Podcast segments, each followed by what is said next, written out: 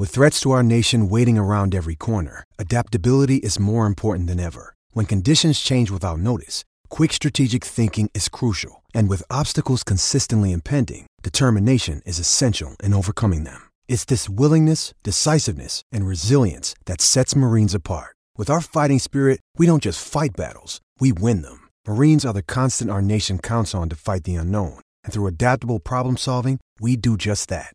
Learn more at marines.com.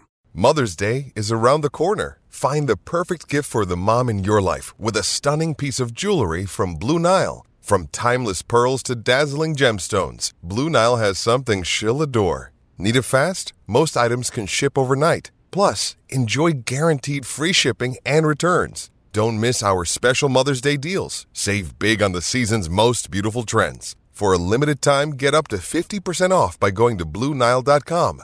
That's BlueNile.com. Now, plenty of news around in Formula One. Big news too was Sir Lewis Hamilton heading to Ferrari in 2025. Thought we should find a little bit more out about it.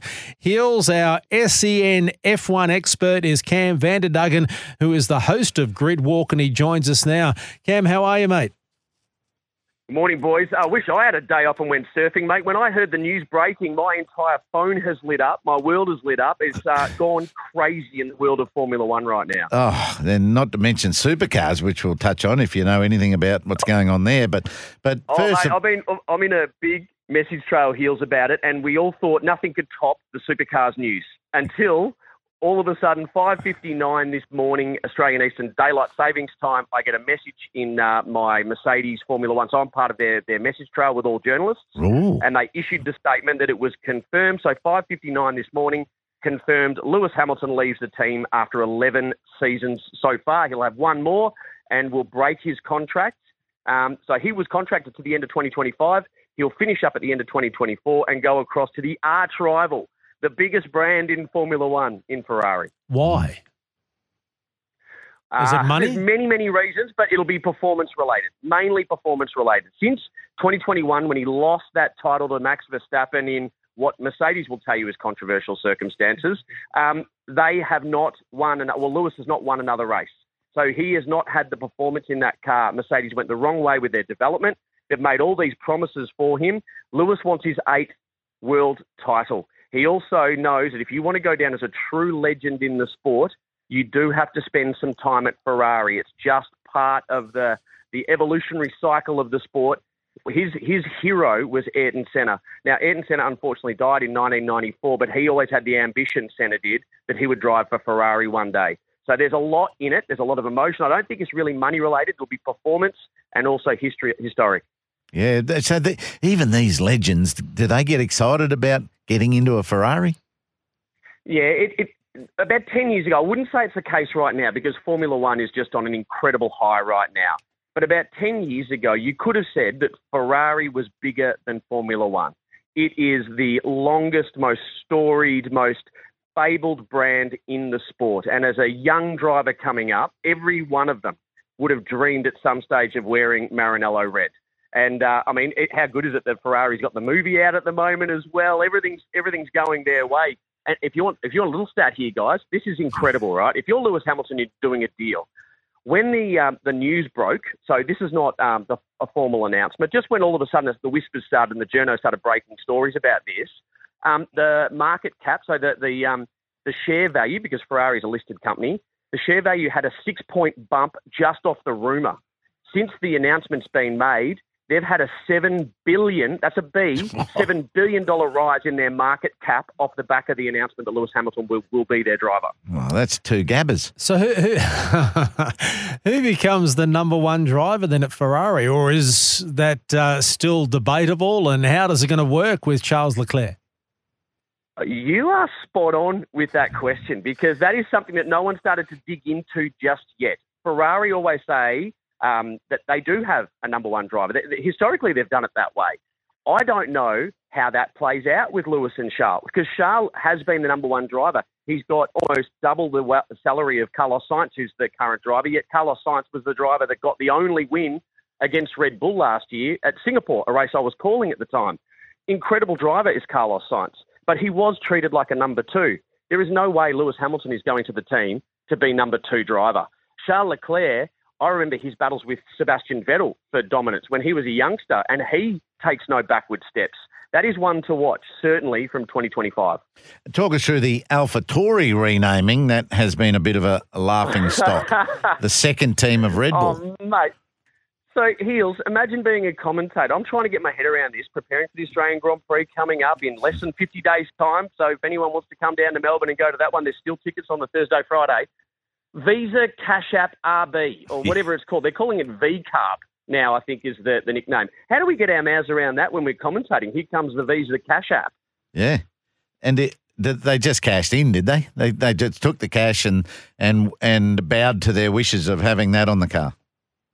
Well, it, yeah, it's a really good it's a really good question. I, I, there's a lot of noise around that team. Um, whether the regulations really allow for you to have two teams owned by the one parent company, I mean that's been a, that's been a bone of contention for quite some time because you're not technically supposed to have ah, that. Right, yeah. There's been a bit of chat about you know trying to float that company or sell that company off, a bit like we've seen with Alpine. So Alpine now has owners like Anthony Joshua, Rory McIlroy, um, you know, the uh, McElhenney and um, you were just talking about soccer before, the Wrexham guys, yes. they're behind that Alpine as well. So there's a lot of money being pumped into that from sports stars and whatever else.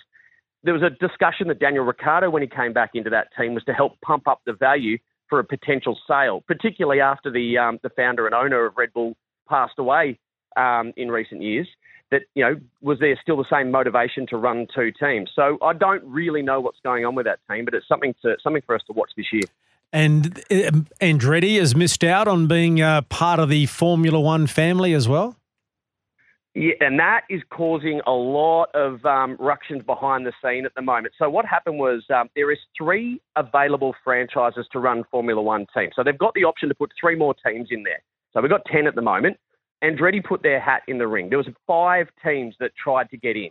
Now, they were all knocked back by the FIA bar one, which was Andretti. So Andretti was given the green light from the governing body of the sport that they could race. Then Formula One has knocked them back.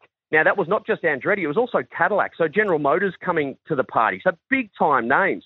Now, FIA and Formula One, so the sporting promoter and the sporting organiser, are going to war over this because the belief is the teams won't allow another one in because it dilutes their funding.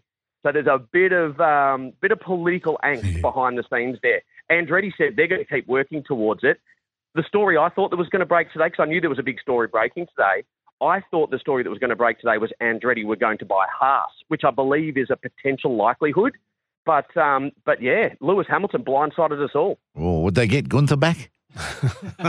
well, that, that was funnily enough in our jo- uh, joking around with a few of us. It would be how cool would it be to see Andretti take over Haas, maybe even like Andretti Haas, you know, combined, and then put Gunter back at the helm. It would have been great for uh, Drive to Survive on Netflix.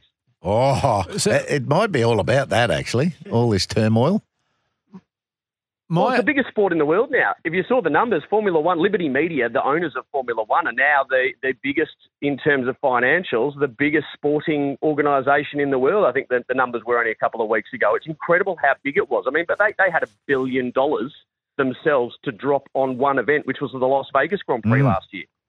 Uh, Cam, my initial reaction when you're talking about Andretti and Haas there was if um, they blocked – Andretti becoming the 11th team, could they also block Andretti buying Haas? Because the say, the logic remains the same as the reason behind not allowing them to give them that 11th franchise as to then taking over a franchise, doesn't it?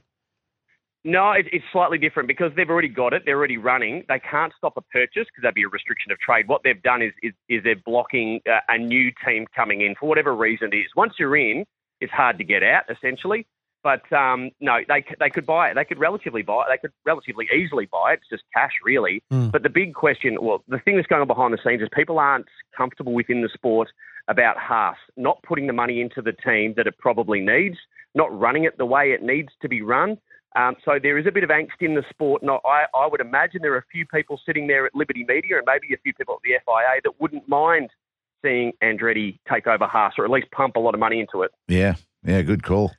All right, supercars has the champ, the reigning champ, left Erebus. Oh, mate. So, okay. Now, I can speak however I want because I do not work in supercars anymore, but I did do 10 or 11 years with supercars media, and I've, I am well and truly aware of the behind the scenes. So, boys, I can talk very freely about this. Yeah. Brodie wanted to leave mid year last year. He wanted out of that team. It has not been a happy uh, home for uh, for Brodie in at Erebus. Now, Barry, who uh, you know, I've I've worked with the guy. I know how prickly he can be at times, but I also know he's he's a bit broken by this as well because he's already taken to LinkedIn and put up a post yesterday as well. They're doing their best to keep the contracts going and see if they can hold him to his contract. Brodie wants out of the deal right now. Uh, Shane Van Gisbergen, a former champ that's now gone to the US, he retired previously to get out of a contract with Betty Klimenko, the owner of Erebus. So there is form where drivers have broken contracts early with her. There's others that have been held to it. So there is a contractual battle going on behind the scenes. But what I understand, Brodie's not coming back. From what I mm. understand, Brodie will not race in supercars this year. Having said that, I have heard whispers that a couple of team owners have looked at their contracts with drivers and are throwing those out the window and making a play for Brodie right now. But from what I understand from Brodie's people, he has no intent in driving supercars this year, which is incredible to think that the champion is out the very next season. Yeah. Unheard of in most sports in that Well, respect. SVG was the same, wasn't he? He left out, but I think it plays into Red Bull. Red Bull might come into their own. Will Brown and Broc Feeney.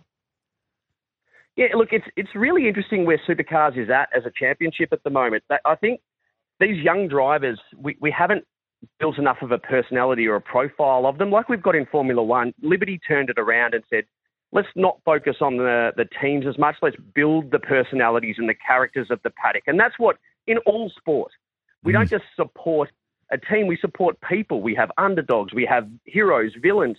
We just seem to be missing that in um, in supercars at the moment. And the last time we had it, we had you know the white knight in Scotty McLaughlin, and we had the you know the the bad guy in Shane Van Gisbergen, or vice versa, depending on which team you went for.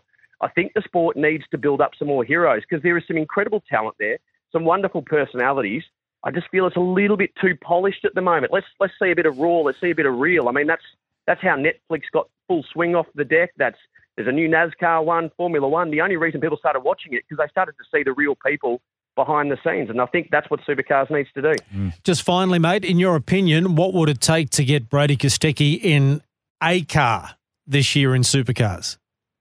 Oh, that's that's probably a question I couldn't answer. It'll be contract related. So if he's saying I'm not racing for anyone, it might allow him to get out of that contract.